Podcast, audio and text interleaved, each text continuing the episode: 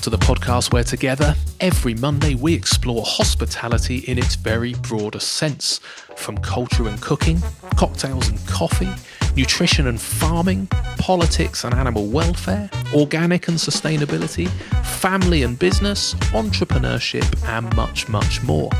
Come and learn with me, Mark Cribb, about where our food and our drink comes from, and the businesses and more importantly, the human beings that thrive on where we decide to spend our time and our money.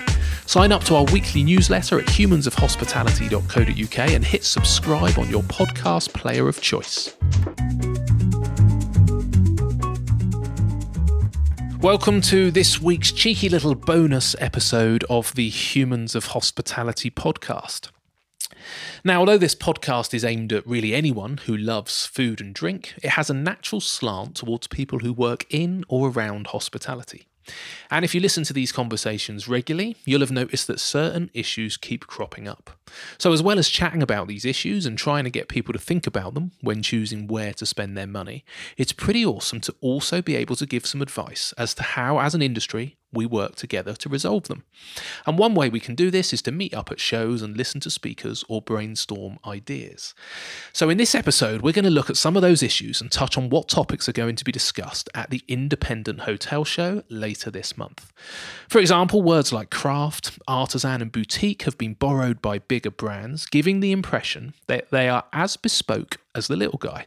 But actually, if you listen to some of my chats with people like Joel from Bad Hand Coffee, or maybe Pete from Bakehouse 24, or even Claire from Chococo, you'll realise they really are not.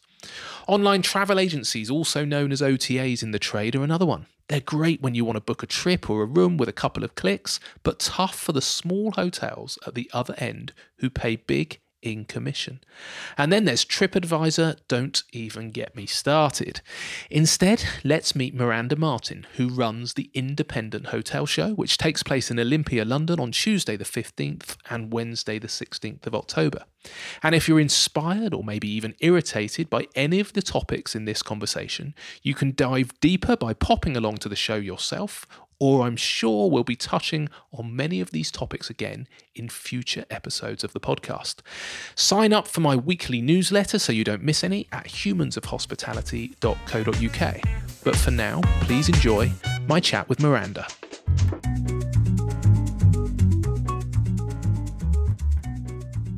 Miranda Martin, thank you so much for sparing the time to join me on the podcast. Uh, as is customary, can you just explain where on planet Earth are we, please? I'm in a little cupboard somewhere. Thanks very much, Mark. um, hello, everybody. My name's Miranda. I run the Independent Hotel Show, and Mark has kindly invited me to join his program today to talk about the spirit of independence in the hotel industry. Uh, we are in London. We're in Manchester Square, just behind Selfridges. Yeah, cool. And you've kicked some poor man out of his office. yes, to, we're, uh, under, so we... are undergoing uh, renovations in our office, so we are in a makeshift cupboard slash office space I, to get some peace and quiet. Yeah, I've done these podcasts in literally in packing rooms, in what feels like cupboards, in in fields. I was telling you before, surrounded by cows and all over the place. But uh, thank you for finding us somewhere quiet.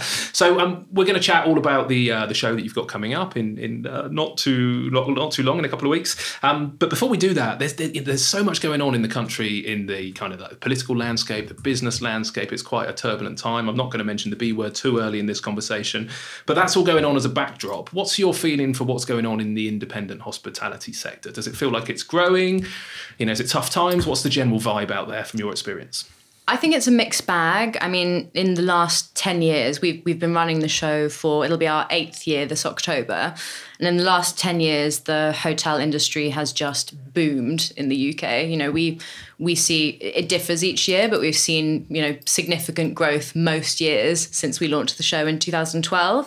And I think specifically in London, the hotel, the size of the industry has grown 41% in the last 10 years. So that's a big, you know, this, increase. This is the independent sector or just hotels in uh, general? Uh, this is hotels in general, right. okay. yeah. Um, a lot of that has come from kind of, you know, budget and chains, but equally I think where we've seen a lot of development is in you know unique properties because you might have noticed um, that a lot of the bigger chains have kind of launched boutique brands in recent years. So there's clearly a demand amongst consumers for an amazing experience. And i think as consumers of hospitality, specifically hotels, um, the world has slightly moved away from wanting that kind of cookie cutter chain experience um, so we've seen, you know, the, the growth of these more independent collections that are actually chains, but they're clearly taking their inspiration from the trailblazers and the pioneers who are those in the independent sector. Okay. Do you think that, so this has come up a few times actually, where I've interviewed craft gin makers or mm. craft beer makers or uh, all, all, these kind of little niches that seem to be having a resurgence. Uh, and I, and I, it's been interesting actually getting people's opinion on whether the, uh, the big chains, the big guys coming in and almost using the same word because nobody's um, copyrighted the word boutique or copyright the word craft. Do you think it's creating an opportunity or a challenge? Um, yeah, interesting question. When we launched the show in 2012, we went through that whole process of what actually qualifies a boutique hotel. And you're absolutely right, there is no qualifying criteria. Um, we we really focus on capturing an, an, essence and we really focus on championing that spirit of independence and words that come up within that are things like authenticity, um, unique experiences, personality, human connections, things like that. And I think with the bigger groups and chains, they can create an attempt at you know recreating those things in places that might look like they have unique kind of um, elements to them, particularly around design and that sort of thing. But personally, I, I feel like it, it cannot be recreated on that sort of scale. I think that, you know, once you get over um, something like 10, you know, maybe 10 properties or something like that, you lose control over that kind of charm and that character. Yeah. Uh, it was interesting. I was chatting to um, Joel from Bad Hand Coffee uh, on about this topic specifically, and I hadn't really realized. I, I, kind of got annoyed by the big brands trying to kind of you know butt in and, and copy. And he said, actually, you know, specifically in coffee, I suppose, and a few other industries have said this, is that quite often it's a it's a lead in, it's a gateway in. So uh, people will try the the big, the big branded coffee, uh, become a little bit more interested in premium coffee compared compared to your kind of you know your instant, and actually it's a stepping stone. So mm. I wouldn't be surprised maybe if in the hotel sector it's the same. If if you're registered or you're on the mailing list of one of the big brands, you find they've got a slightly quirkier, smaller independent group. Maybe it's a stepping stone to uh, to then actually get doing some research and going, hey, actually, I quite like a hotel with a little mm. bit more mm. personality than just a big branded one. I am the deluded optimist, Miranda, so I have well, to. I would I would like to agree with you. I'd be inclined to hope that that was what happens in real life. yeah. One of the other things um, that I noticed, so you, you know, you've got a real uh, broad selection, I suppose, of topics that you're looking at in the show, um, and, and something that's come up historically is this the, the impact of the online booking platforms and the OTAs and stuff like that. Uh, do you think that's changed in the last 10 years? And, and is it, you know, have we gone through the worst bit? Is it now being seen as an opportunity? What sort of stuff's being discussed? It's a subject that comes up every single year in different formats at the show. Um, when we launched the show in 2012, we were almost at the beginning of this kind of boom in online you know travel agents and booking systems and whatnot. Um, I remember that was around the time when we launched that Mr. and Mrs. Smith became this really cool, you know, the place to go to look to book your boutique hotel, and not even book, I don't think, but find your boutique hotel. And it, it was an amazing aggregator. Um, since then, you know, the market has changed an awful lot, and I, I know that when the OTAs came onto the scene it, it was difficult because it meant that independents found it suddenly very difficult to compete in what wasn't a level playing field anymore. Um, there have been many different kind of presentations on the subject, and ultimately, back in the day, a hotelier, an independent hotel, may have spent, you know, X thousand pounds on print advertising in a magazine or in a newspaper or something like that. Now they pay something similar, perhaps, I don't know the numbers, towards commissions for a booking platform. So although it, it is it is difficult for independent hoteliers and it's an ongoing conversation and there's been a lot of resistance to the OTAs in the industry. I think the OTAs are becoming smarter in their service towards the hoteliers in terms of the added value things that they're offering. So trying to create stories around some of the properties that they're promoting and that sort of thing. I think there are elements of them trying to do that. I'm not sure they all do it very well, um, but they're certainly trying to get better at serving their customers. But I think hoteliers do need to kind of face up to the re- reality of we are in a different age. People you know book online in a totally different way than, than they used to 10 years ago. Mm. and it's kind of part of the modern marketing mix. Yeah. I don't think the consumer often realizes i guess how much is being charged. It's the same to be fair in the in, in the home delivery with deliveroo and uber eats and all that kind of stuff. So you know it's quite often 20% obviously goes to the vat man straight away anyway and then it's often 20% to the ota so 40% of what you're paying is going elsewhere. So uh, you know personally with my own hotel the motivation is always there to try and get people to book direct. A part of the things that you you talk about in these presentations? Is that one of the objectives of? Are you, I suppose the, the, the thing is, are we fundamentally just embracing them and saying, look, we've got to work with them, let's do it, or are we fundamentally saying you need to be really clever in trying to get people to bypass them and book direct? At the show, it's all about improving the individual hotels' website, systems, practices to try and increase their their direct bookings. Right. And it's about um, revealing to them you know strategies that they can implement that mean they get more return business that they drive people to their website through social media things like that that that where they can kind of compete on a more level playing field. You know i'm, I'm not saying that we just kind of suck it up and embrace them at all. I think that what we can do as a show is bring together experts and hoteliers who've had great success in driving direct bookings. And mm. we, we always have sessions on that at the show with kind of real time practical advice that hoteliers can take home and do immediately to try and improve that. But, you know, on the flip side, it is a kind of reality that the industry faces. Yeah, you haven't probably got the same budget as Google in your independent no, hotel. or Booking.com or whatever it might yeah. be. Yeah, they are. Um, I, am interested to see if the government starts to regulate. I suppose they've been talking about it more and more mm. because it, it, I think when it's most irritating as a hotelier is when you type in the the actual name of your own hotel and then the first four or five sponsored ads are from all of the OTAs that have jumped on in front of you, even if people are specifically searching uh, for your ad. Uh, but I get it from a cons- from a consumer perspective. It is just a damn sight easier if, if you regularly use a certain you know booking engine and they've already got your card details and they've already got your address and it becomes a one click booking process, and then they give you points and all this kind of stuff. It's incredibly difficult to fight. The, the biggest thing for me, and the reason I have these conversations, is I just hope that if you educate the consumer and they realise how much of that money is going to some offshore kind of you know corporation, uh, maybe in Silicon Valley, then maybe they'll go bypass it and support that that little independent family who are grafting trying to run their uh, their hotel. So.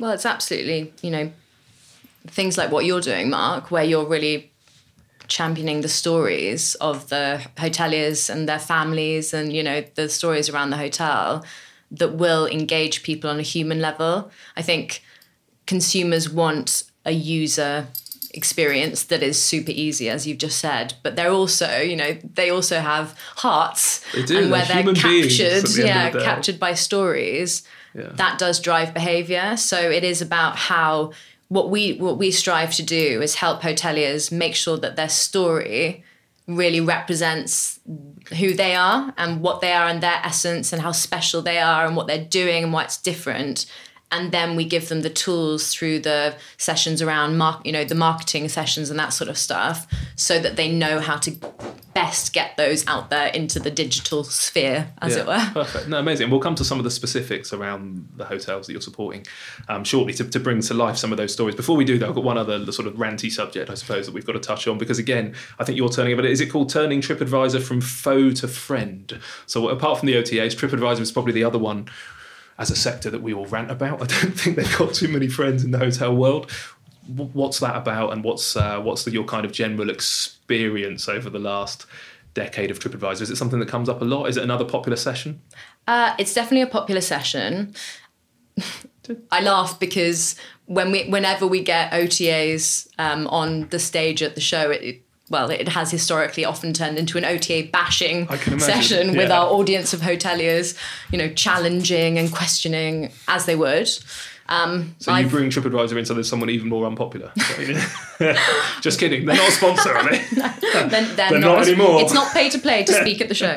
okay, um, no, I think I think what we need to do with that sort of a session is, I mean, there's so much stuff in the press recently about how TripAdvisor have taken down. I don't know, I don't want to quote the wrong number here, but however many millions of lot, false wasn't? Yeah, reviews or something Yeah. like that.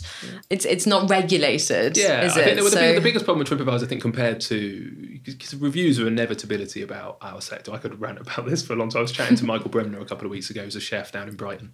He he won the uh, Great British Menu, and he, he went off for about ten minutes about uh, just that you know people's dinner is never that important that they need to be so rude and go off and rant on, on TripAdvisor and be quite so offensive. Um, but it seems to be a part of our industry that, that, that- but at least with uh, with Google and Facebook and some of the other reviews, you have to use your own name, so it's your profile it's linked to. So as a restaurateur, you can go and engage in conversation. The issue with TripAdvisor a lot of the time is it's somebody anonymous, and therefore the only place you can speak with them is, is speaking to some random anonymous name on a platform, and then they, they, they have a reputation for being particularly rubbish at, uh, allowing you to kind of uh, argue with some of the points that are made on there and take them down and stuff like that. So, but again, I imagine it's a particularly well attended session at the show. Yeah, it is. And the idea is that we get someone in for TripAdvisor from TripAdvisor to talk to our hotelier guests about the best way to manage their reputations on TripAdvisor. That's Okay. the kind of you know Yeah, so practical purpose advice. of it. Yeah, exactly. I'm definitely coming. I'm in. Yay. Um, and then another theme that crops up across the sector, I guess, is around uh, recruitment. So hospitality has a, um, a reputation, or has certainly historically had a reputation around being a kind of a stopgap, or students, or, or some yeah something you do in between uh, jobs.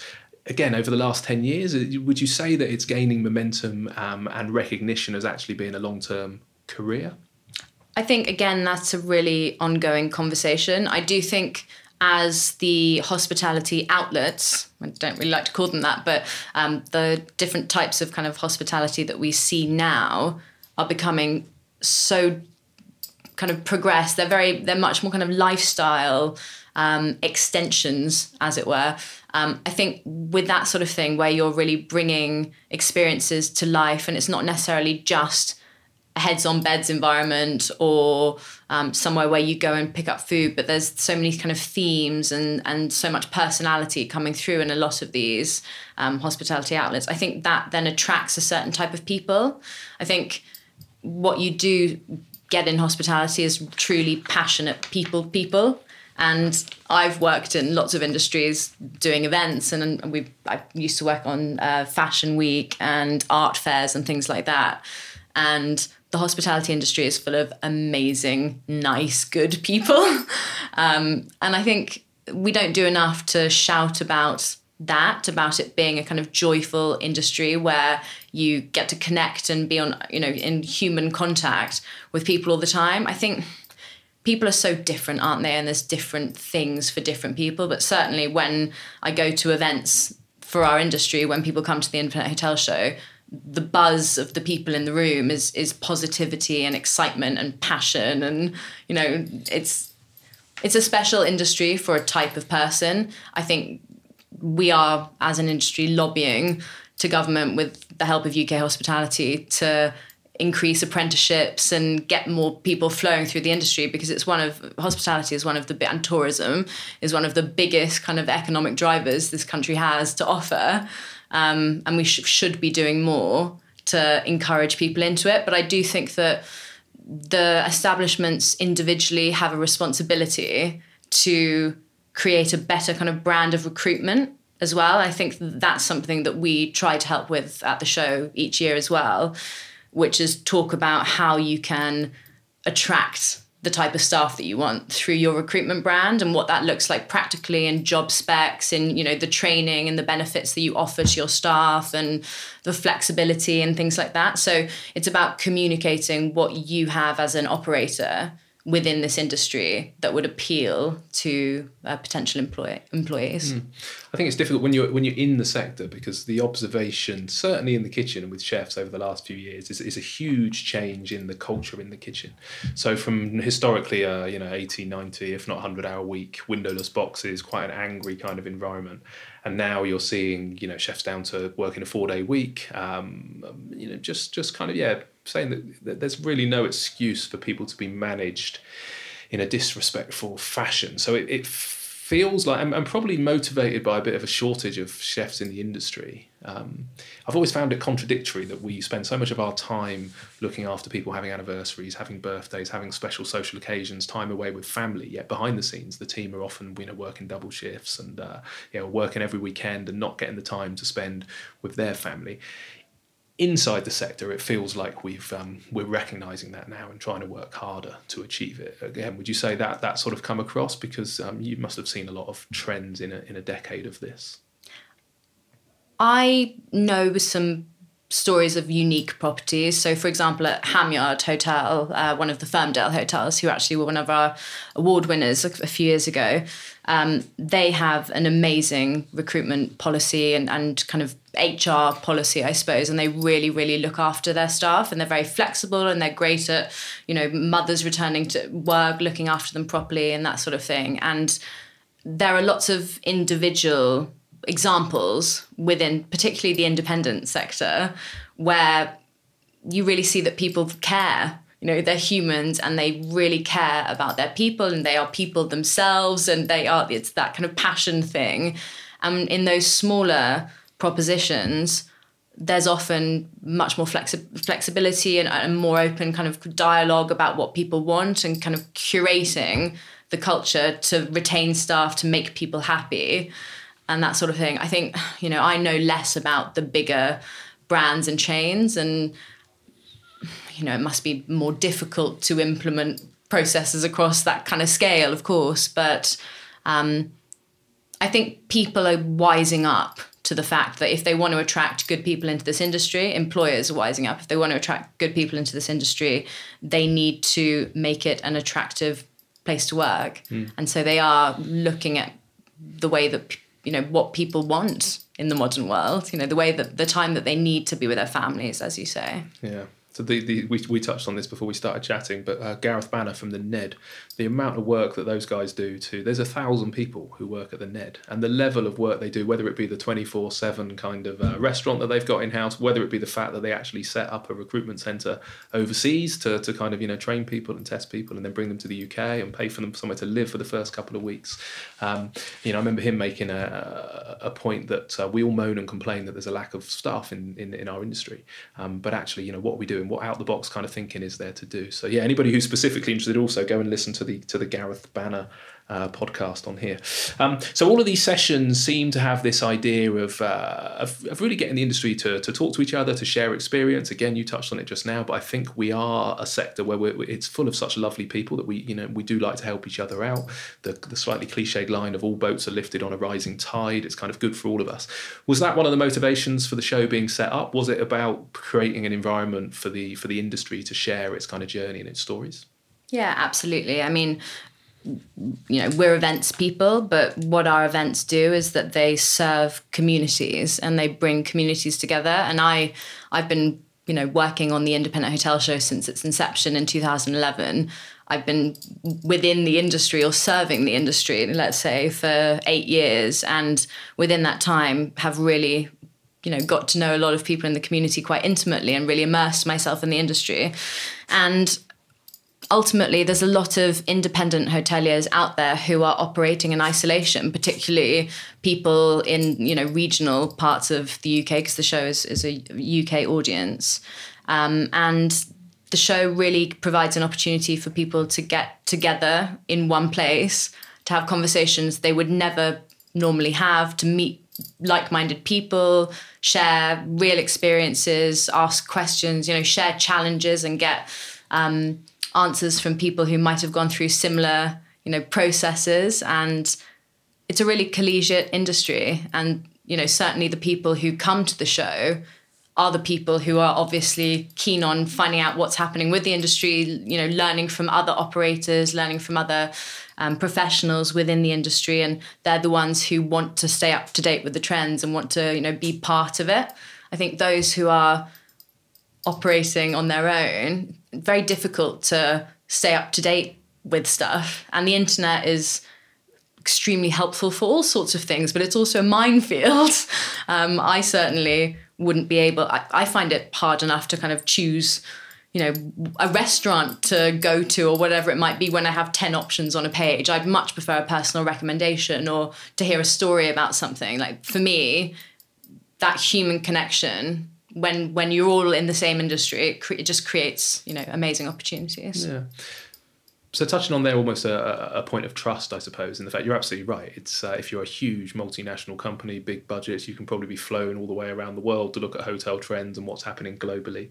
Um, I think it's great that you create an environment uh, for the smaller sector because obviously the point of this this podcast is about the humans, not the brands of hospitality, and it's what I love. So I think it's you know super exciting that, that you do it and you create that environment. Does that mean that you also curate the kind of the exhibitors and the partners and the people that you work with that reflect the values of that independent sector? Is there a certain because you, you talk about being a trusted source, I suppose. So rather than just googling it, if they're at the show, does that mean that they probably share some of your ethos and values? Or yeah, absolutely. I would. Uh, we certainly curate the, the, the show's content. So it's made up of about 350 companies from across the hotel supply chain, um, and I would say probably 40, 50% of those are made up of companies from the design community. And um, that's because, you know, what we're trying to offer our hoteliers is solutions to help them stand out from the competition or, um, you know, make make changes that will make a difference to their guests. You know, it's ultimately about how they are perceived by their guests. So,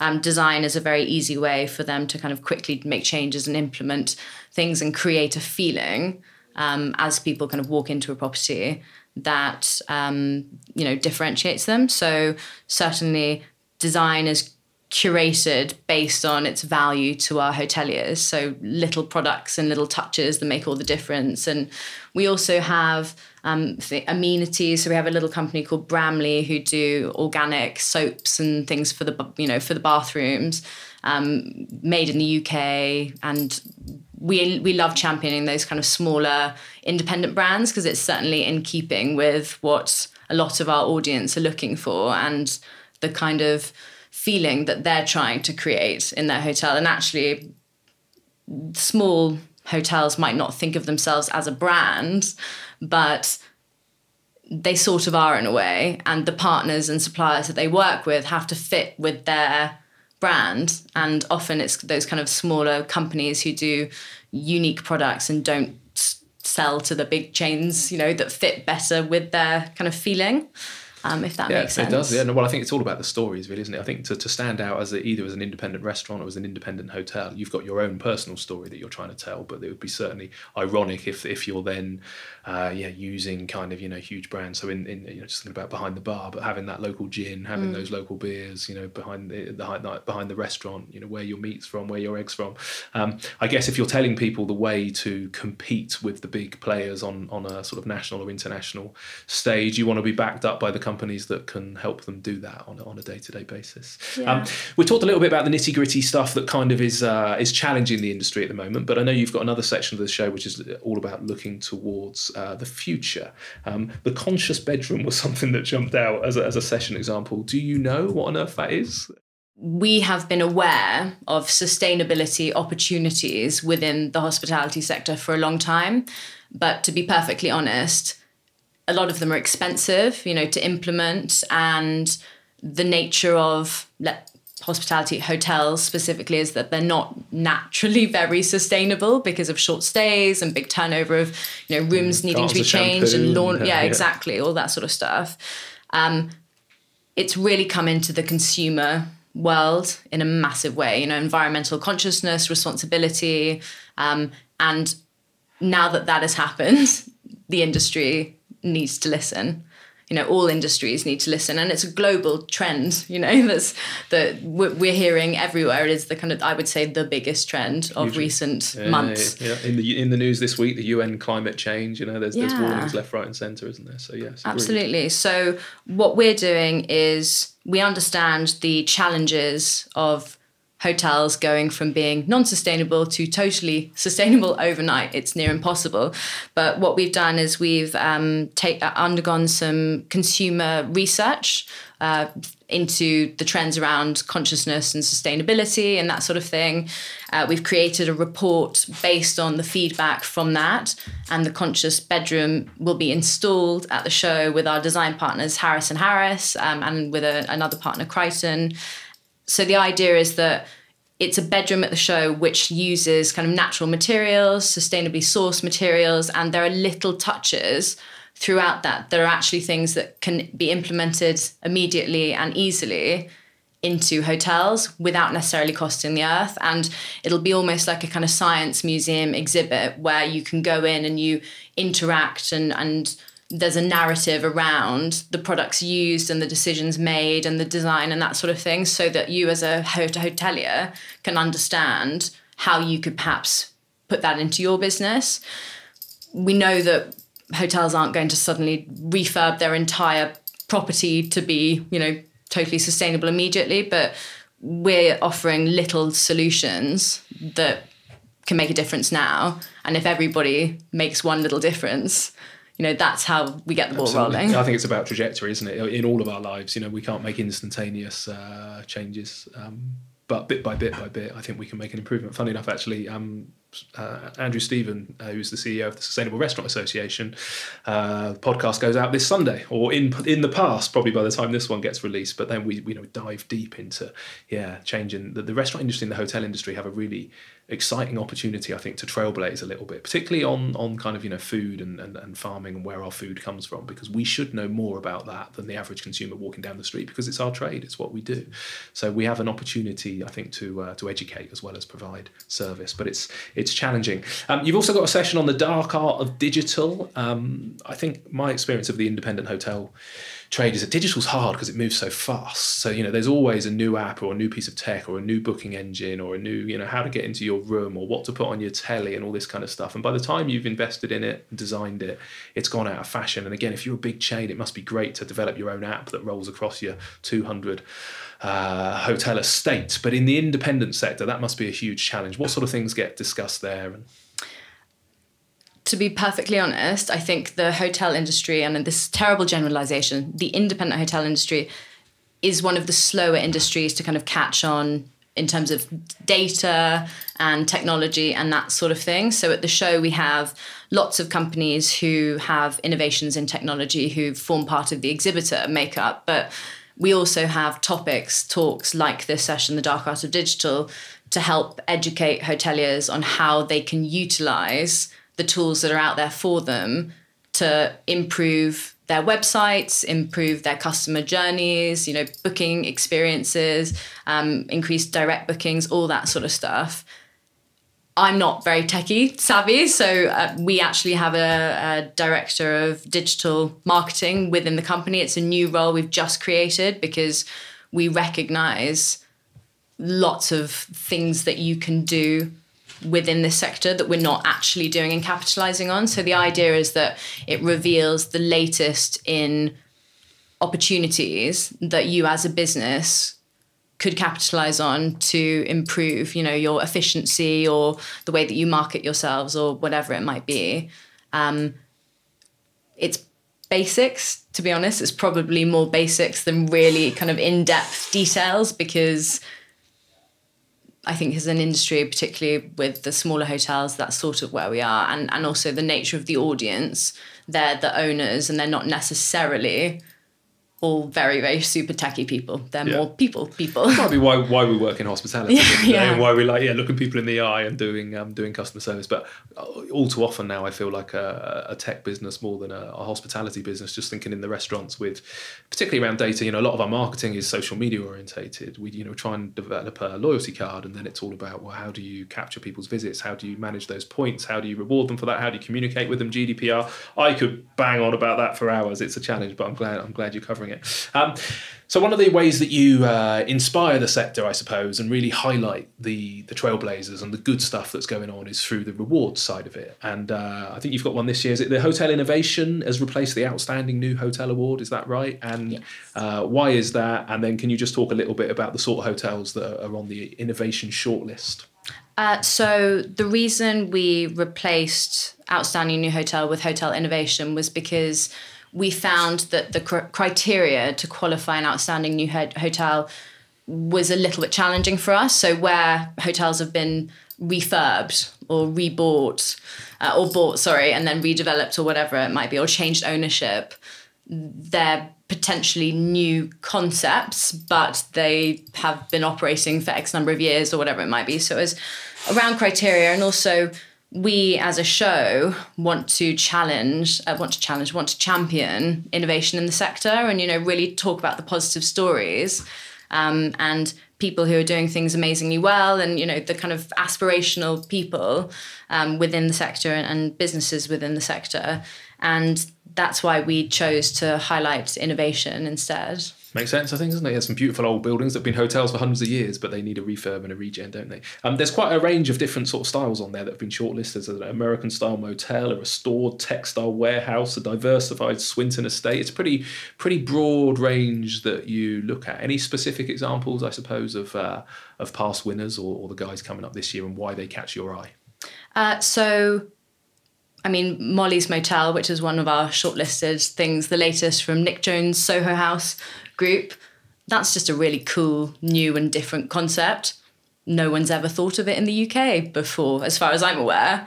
And I don't know, it's just it's just kind of simple and genius. You know, it's like a it's a market that hasn't been tapped into and he's doing it and I have not been involved in the judging process at all, so I have no idea uh, who's going to win that. But for me, that's something quite cool and unique. Um, past winners, well, Robin Hutson, who you, I think you've interviewed him. I haven't yet. I've interviewed um, James Golding, his exec Oh, chef. yes, but yes, Robin, yes, if you're listening, you're on the list. You're coming soon. I'm tracking you down. So uh, Robin, I think, you know, with the pig, really was the trailblazer for that kind of pared down luxury thing.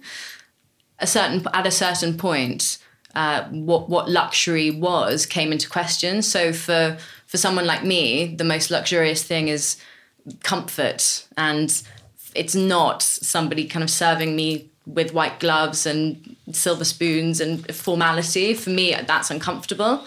And I think Robin definitely changed the way that we looked at luxury with his The Pig group because they are gorgeous hotels. They're so comfortable. They've got roll top baths in the bedrooms and log fires in them, and you know they're they're beautifully perfect. You know, but they're not traditional luxurious hotels. So he he started something different there. and, I think. and with Hotel du Vin beforehand, actually, because that was him as well. So, Yeah, yeah, uh, and absolutely. Gerard, Gerard Basset. So with all of these these ones that stand out, I guess it's something about their their ethos or they're doing something different. Do you think that almost by necessity needs to come from the independent sector because it's the founders that have this kind of vision or this ethos, and, and maybe that's different to what the big corporates can pull off. Definitely, definitely. Where there are these unique, you know, themes, and where someone like you know Robin or even Charlie and um, Charlie and Justin from Artist Residence, they've they've got a few really unique little properties. They've got their something that they hang their hat on is that they engage with local artists and they have artists on rotation um, in all their different locations, but they're really beautifully designed. They're um, relaxed and, and informal, but again, you know, every little detail is is considered. Um, it's the people who are behind, you know, those themes for sure. Uh, uh, when it's a big corporation, sure they may have ideas around what they want to try and create, but it's more contrived and you know they have different agendas but certainly in the smaller groups it comes from the passion of the people Yeah. and that trickles down so uh, so many of the people in, in this sector as well uh, mark and felicity i think we're in mineral exploration hampton manor james and fiona had worked in the nhs um, quite often it seems to be people almost in a, in a sort of i say later in life it almost seems like career two or career three is that something that comes through that often people have done something else and, and ended up in hospitality rather than going through the traditional kind of college and straight into it route would that be a fair observation? Uh, yes, absolutely. I mean, I think there's there's certainly a mixture, but we do hear about those stories of people who've you know packed in their rat race jobs in the city and gone to do what they think will be a kind of slower pace of life and run a lovely little boutique hotel in the country. I think they probably find that the the pace of life maybe slows down, but the the, the graft doesn't. Yeah, you know, yeah, exactly. It's it's got its own kind of challenges, but um, yeah, we see lots of those sort of stories. So there's a couple who own the cottage in the woods, Julia and Nick, and Nick used to work in the city. I can't remember whether he was finance or a lawyer. Julia was a designer, and they had enough of you know the city and wanted to get out and they've opened an amazing you know beautiful hotel in Malvern with incredible views and they are so passionate about it and they love it and for them it is certainly career two. And it's it's all about passion. They went to discuss they went to stay in hotels. They love staying in hotels i think it's because people go and stay in hotels don't they? And they love those experiences and they think gosh i i could do this um, and it's an, a really attractive prospect. But I think you know depends where you get you know how you find your f- funding at that stage obviously. Yeah i think people burn out quicker than they anticipate a lot of times but some people it is their destiny they're born to do it and it works well. But yeah definitely do your research and go in with your eyes wide open because uh, it's a it's a tough little sector. Um, so sounds awesome. Can you remind me the uh, the dates and the location and where do people go to register uh, yes. So the location is Olympia in London, and it's the independenthotelshow.co.uk, and the dates are the 15th and 16th of October this year. Okay, awesome. Um, do you think there's anything, and we touched on this very briefly, just coming to the end, but do you think there's anything that the government should be doing for the sector more than they are? Is there anything that's come up where people look for that kind of uh, government political support?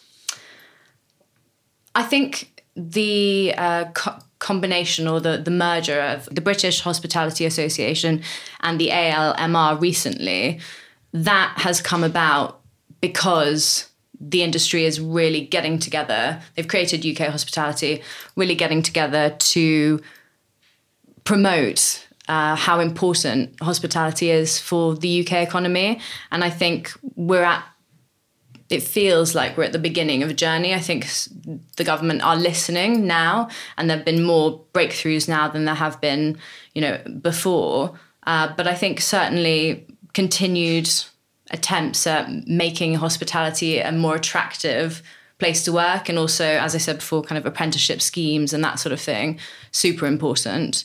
Have you had any exposure um, to the, the, the kind of campaign to reduce VAT in hotels to put us more on a level pegging with Europe, where they tend to charge, I think it's five percent in France and maybe eight percent in Germany. It might be the other way around, but it seems to always be uh, recognised as a, almost as an export and as such an important sector, and often with food as well. Even in Ireland, is different. Has that come up on the agenda? Have you had any past ish speakers with it? Or? Yeah, I mean, uh, we've had Kate Nicholls speak at the show before. We had her predecessor Ufi at the British Hospitality Association, uh, Association speak, and yes, absolutely, it's something that kind of comes up. But with regards to our show, we are probably more around practical solutions for hoteliers that they can take home and make differences to their business, kind yeah, of operational more, more stuff. National campaigning. Yeah, exactly. Perfect. Well, it's uh, it's great that you represent what is such an awesome and exciting sector. So thanks for doing it. Uh, sounds like a really good place to um, yeah to come and learn about some topics. There definitely lots of these topics are going to be ones that I do deep dives into. Uh, you know, in the industry as as time goes on. So the online travel agency reviews they come up all the time. So we'll do some specific stuff, and maybe we'll do a, a podcast of uh, top tips for people in the industry that can can make some difference as well. But it's going to be busy for you in the next few weeks. Good luck. I hope it goes well, and thanks for sparing the time to chat. Thank you very much.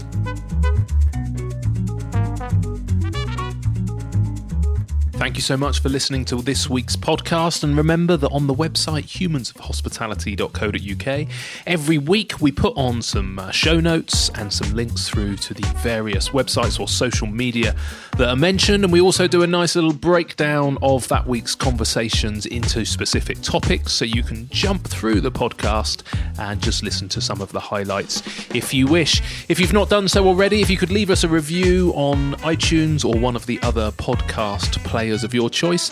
That would be hugely appreciated. Thank you so much, and uh, we'll be out with another episode next Monday.